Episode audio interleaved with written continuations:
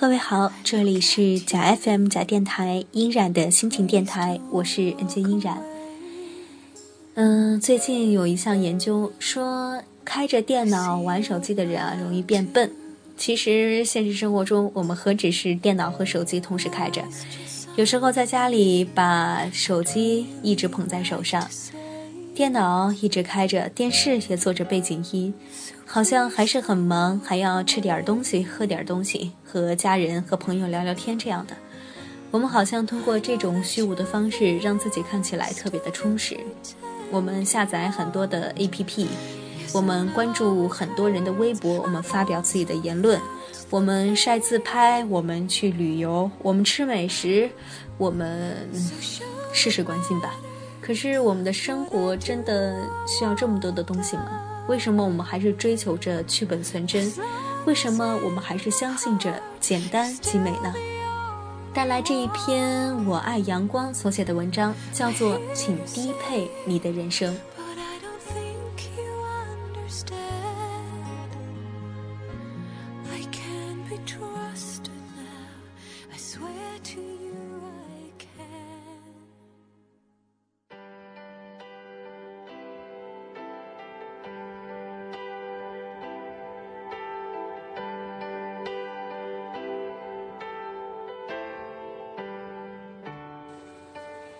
前些时有一条微博引起了大家的关注，并被广泛转发。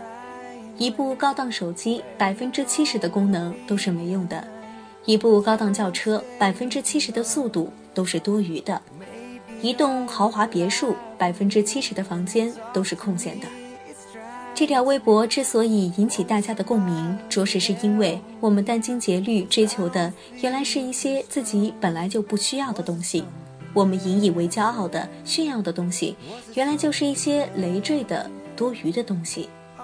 而且因为对于这些无用价值额外多余的追求，使很多人付出了时间、精力、身体、心灵乃至于家庭幸福的代价。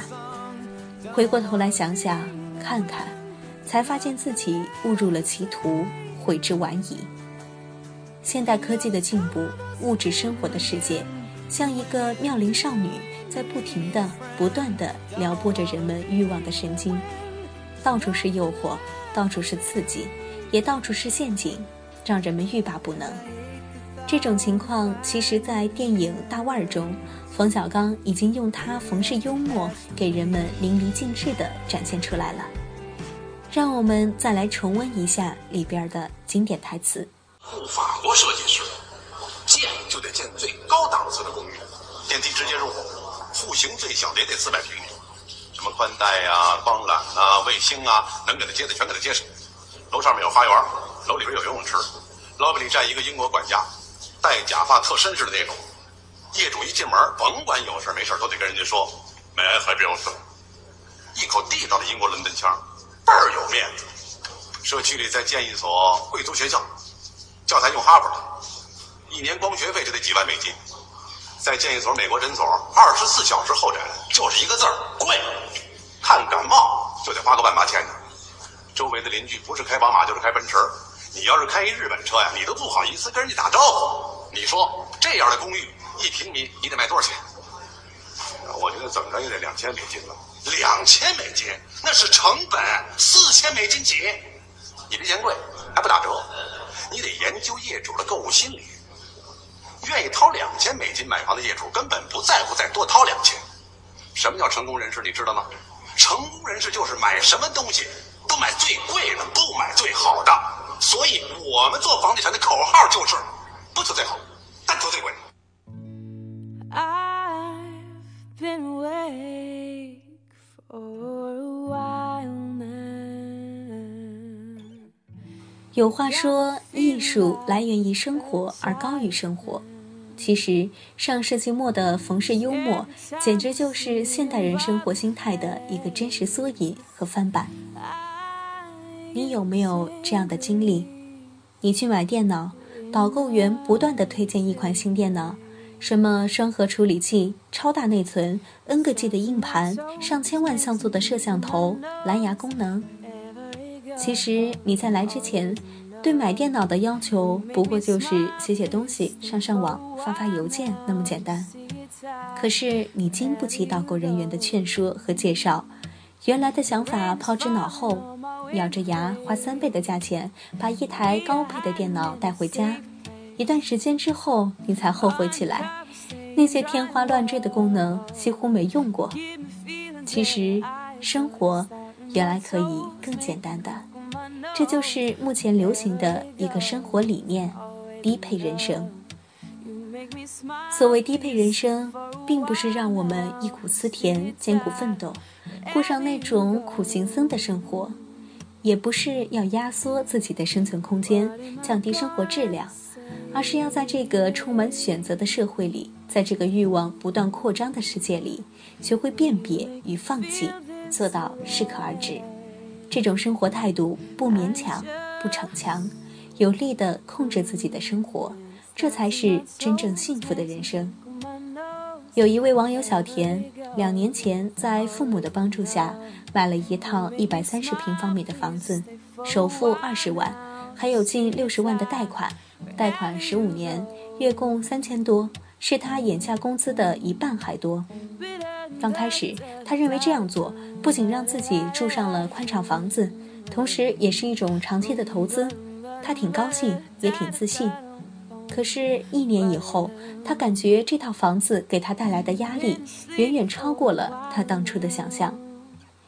小田说，因为这套大房子，我的生活质量与住小房子或者租房子住的同事朋友相比下降了很多，同事们都休假旅游了，但是我一想到休假就会减少收入，就没有旅行的兴致了。朋友邀请我一起看演出，观看中朋友笑得前仰后合，可是我却在为几百块钱的票价换算成房贷的结果而感到懊悔。和女朋友看个电影都要挑选打折日，我常常想，我真的需要这样一所大房子吗？我需要把自己的人生变得这么悲催吗？更有甚者，因为这套大房子，小田和女朋友的关系越来越差了。原因是女朋友希望他能买上车，买上高档家具、家庭影院，总之希望小田升级房子里的所有配置，而小田根本达不到这种要求。最后在持续的争吵中与女友分了手。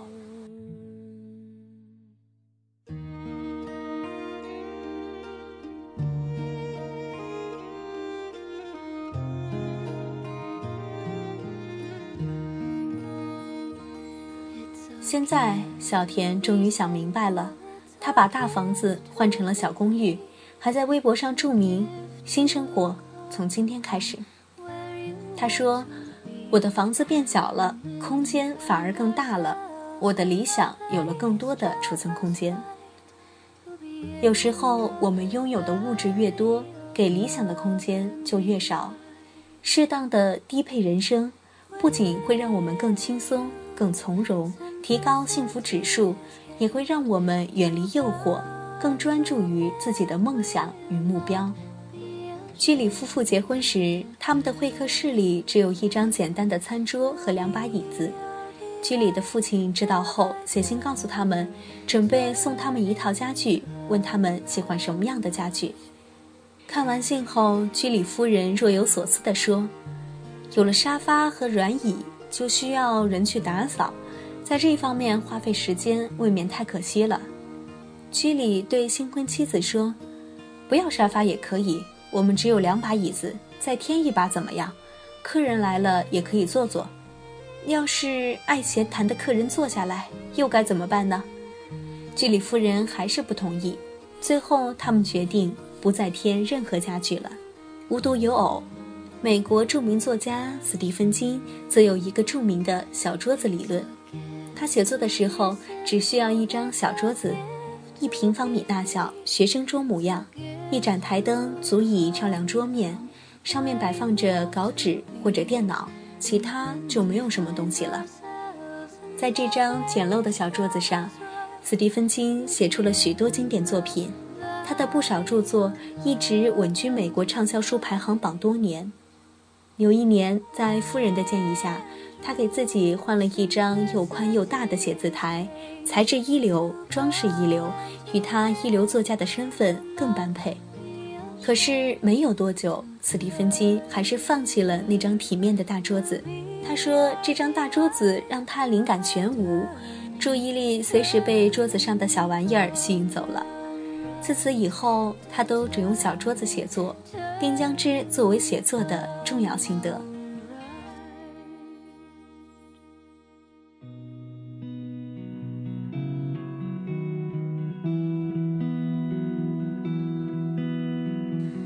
在高配置、高档化、光鲜体面人生的阴影里，可能蜷缩着无数卑微的、扭曲的，甚至是痛苦不堪的灵魂。更大的房子，更好的车子，钻石级 VIP。 即使你倾尽所有，暂时拥有了这一切，获得满足的可能不是自己渴望自由、实现价值的心灵，而是被世俗所熏陶的、渲染的、难填的欲壑。浮躁难耐的社会里，2500年前，老子的声音也许会带给我们一丝清凉。五色令人目盲，五音令人耳聋，五味令人口爽，驰骋掠猎令人心发狂。难得之货令人行妨，是以圣人为父不为目，故去彼取此。道德经第12章。持而盈之，不如其已；揣而锐之，不可长保。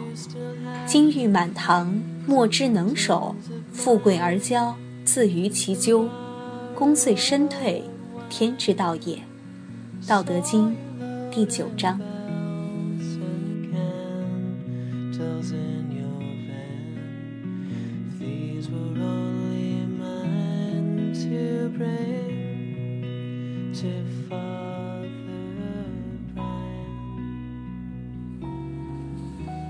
低配你的生活，要不要在周末或者是空闲的时候来试一试呢？低配我们的生活，让我们的生存欲望降到最低，只要能吃饱穿暖，也许心灵就能得到安慰。你可以去删掉你播放器里那些很久很久都没有听过的歌曲，把一些不必要的 APP 也卸载掉，这样你的手机速度也许会快一点。还有那些曾经到各个旅行地点拍下的图片，你都存在你的手机或者是 SD 卡里吗？有多少时间你会翻出来看一看呢？还有你满柜的衣服，每到换季的时候都会觉得自己无衣可穿，以及鞋子，这又是什么原因呢？也许我们有些时候用太多的东西把自己堆积，把自己埋在里面，去寻找一种存在感和安全感。可是朋友，低配你的生活，你才会知道什么是自己最想要的、最珍惜的。希望你的生活越来越简单，而你的内心越来越富有。好了，各位，以上就是本期假 FM 假电台音染的心情电台，我们下期再见了。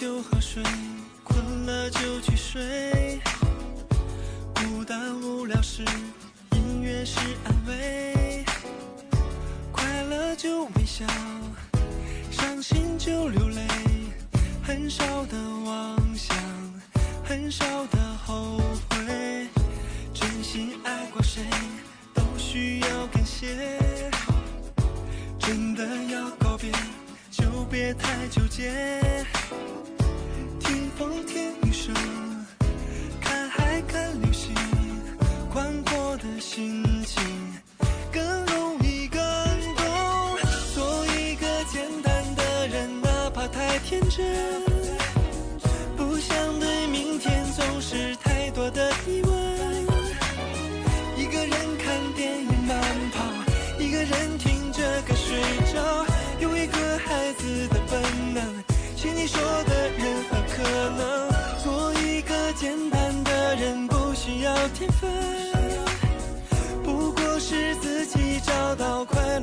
过程，虽然总是太多烦恼，在奢望中全部忘掉，清晨的风依然美好，唤醒我最单纯的心跳。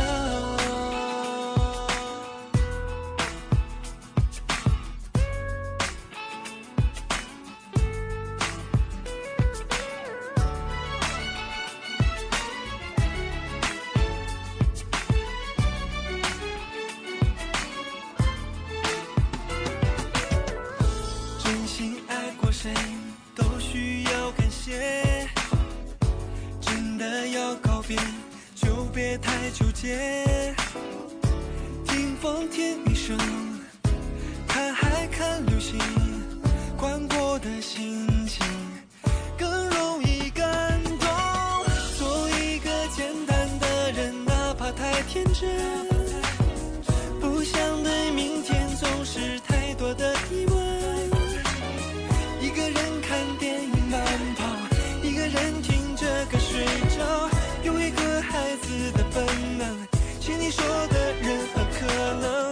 做一个简单的人，不需要天分，不过是自己找到快乐的过程。虽然总是太多烦恼，在睡梦中